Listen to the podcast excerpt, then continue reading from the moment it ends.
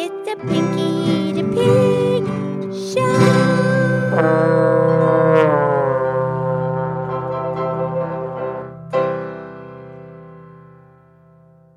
Okay, this is me. This is Pinky the Pig. And it's time for the Pinky the Pig podcast show. Thank you for listening to our fabulous podcast. I'm here with my friend Mildred the Moo Cow. Hi, Pinky. How are you? I'm good, Mildred. How are you? I'm great. Did you have a nice weekend? I had a spectacular weekend. Are you kidding? I'm happy. I'm a very happy little pig, and I'm grateful. Good. Glad you had a nice weekend. We did, and Lady Lynette picked so many flowers because, you know, she has the green thumb. Farmer Tommy, he grows the vegetables and the fruits and stuff. And Lynette, she's the flower queen in a flower garden. Oh, nice. And she just doesn't let them grow outside and just everybody looks at them when they drive by. No, she picks them, brings them in the house. She has them all over the house all the time. You know, in the in the summertime, in the spring, summer, and fall, winter. Not in the winter. You don't really get the flowers in the winter. Right.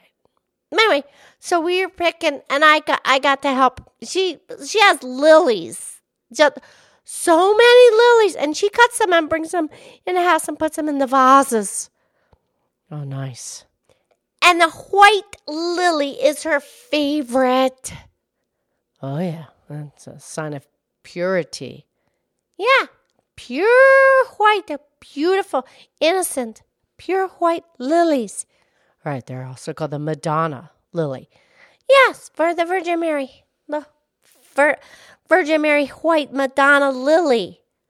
Right. Because they, you know, the brides, they put them in their hair and when they get married. Right. That goes back a long time.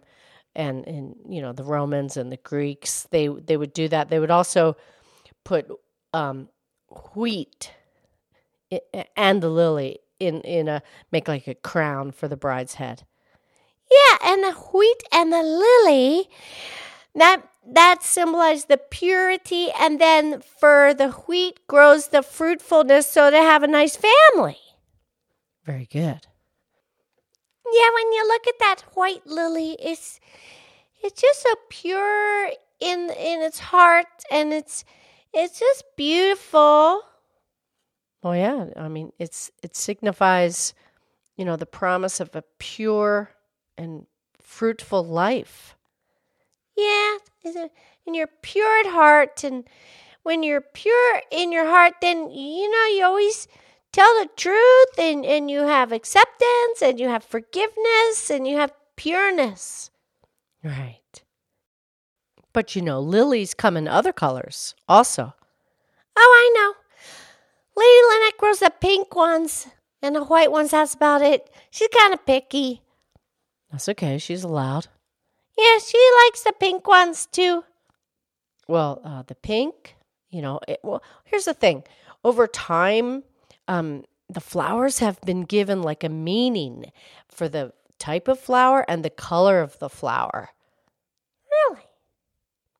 Yeah, because that way, when you give a flower as a gift, then you're you're sending a message depending on what kind of flower you're sending and what color flower you're sending.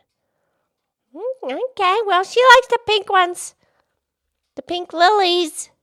Well, they symbolize uh, prosperity and abundance. Oh, prosperity. That's like when you make some money and you live good. Yeah, why not? Yeah. Okay, so she likes the pink and white. Okay, very good. And then I, I do know that um, the orange ones, Yeah, she doesn't care for those. that's okay. Um, they they symbolize confidence and pride. Okay. And yellow lilies, uh, that symbolizes thankfulness. Nice. And then also uh, the uh, the red ones, uh, that symbolizes passion. Yeah, when you really, you're really serious and you really like something. It could be about love. It could be you could be passionate about playing tennis. There you go. Yeah, you can have passion in all kinds of things. Okay, so the red symbolizes passion. Okay. And then you have those other, they're called lilies of the valley. Oh, yeah, the little teeny tiny ones. And they, they grow in like little cluster. Lilies of the valley, those are really pretty. They don't like the hot sun. They, you need to grow those in the shade. That's correct, Pinky. They don't like the bright sun. You, you need to grow those in the shade. They look like little bells. I know. And they're like one on top of the other and one and a little bell, little bell, little bell, little bell. It looks like you could just ring on that. You could just ring them. I know they're cute. Lil- Lily of the Valley. Yeah, they're cute. And you know, the lilies come back every year. They're perennials. Right. We've done podcasts about that. Yeah, the perennial, it, you know, it's amazing. The whole plant, it does beautiful, it produces all these beautiful flowers. And then the cold comes and it, you know, it's done. It dies down to nothing, nothing. And then next spring starts popping up out of ground and he's got a brand new uh, plant, a perennial the next year. And it does get bigger and bigger. Absolutely. And where do they grow, Mildred? Well, mostly uh, North America, Europe, Asia, and Australia. Because, you know, there are some wild lilies, but mostly they've been cultivated and, you know, moved around and, and you know, planted in clusters and, you know, able to grow and, and reproduce. Yeah, because they can, the seeds go out and they make new plants. That's right. You know, and then there's this other lily. It's called, it's called a tiger lily. All right. It kind of looks like a tiger, huh?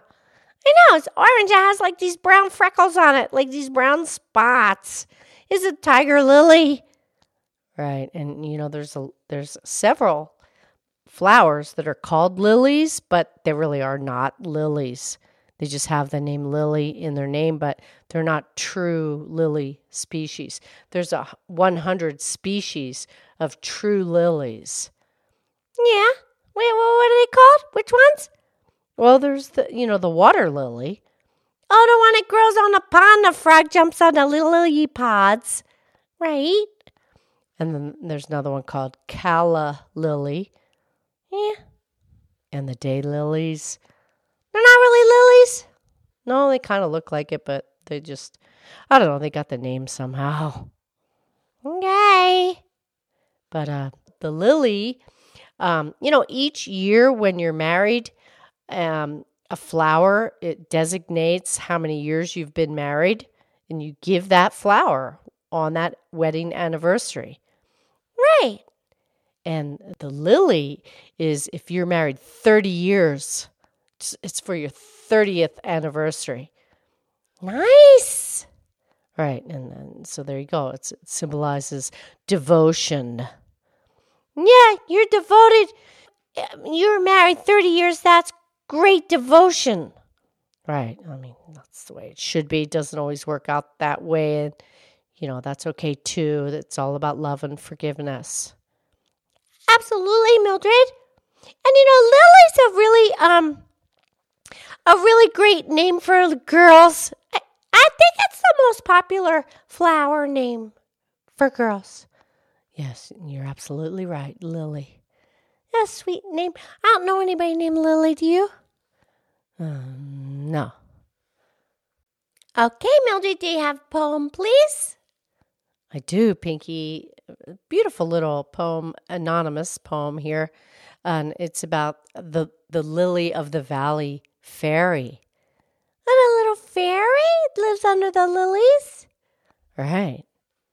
Okay, so here it is. Gentle fairies, hush your singing. Can you hear my white bells ringing? Ringing as from far away. Who can tell me what they say? Little snowy bells outspringing from the stem and softly ringing. Tell they of a country where everything is good and fair? Lovely, lovely things for Elle, lilac, lavender as well. And more sweet than rhyming tells, lily of the valley's bells. Oh, has that's a sweet poem. Aw. Okay, thank you. I love you. I love you.